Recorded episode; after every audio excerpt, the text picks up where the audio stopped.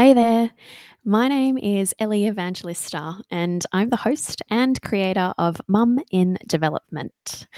I'm also one of two creators of Marcus, my son.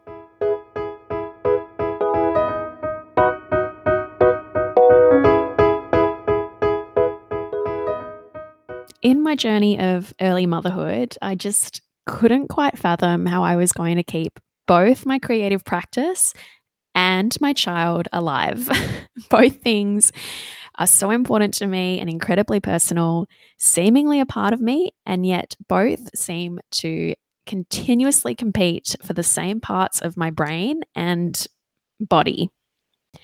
I know so many and I see so many working artist mothers around me, and I just thought, stuff it. I'll ask them how they're doing it. So, on here, I don't ask all the usual mum podcast questions, but I hope you join me as I ask just one How do you keep your creative practice and your child alive?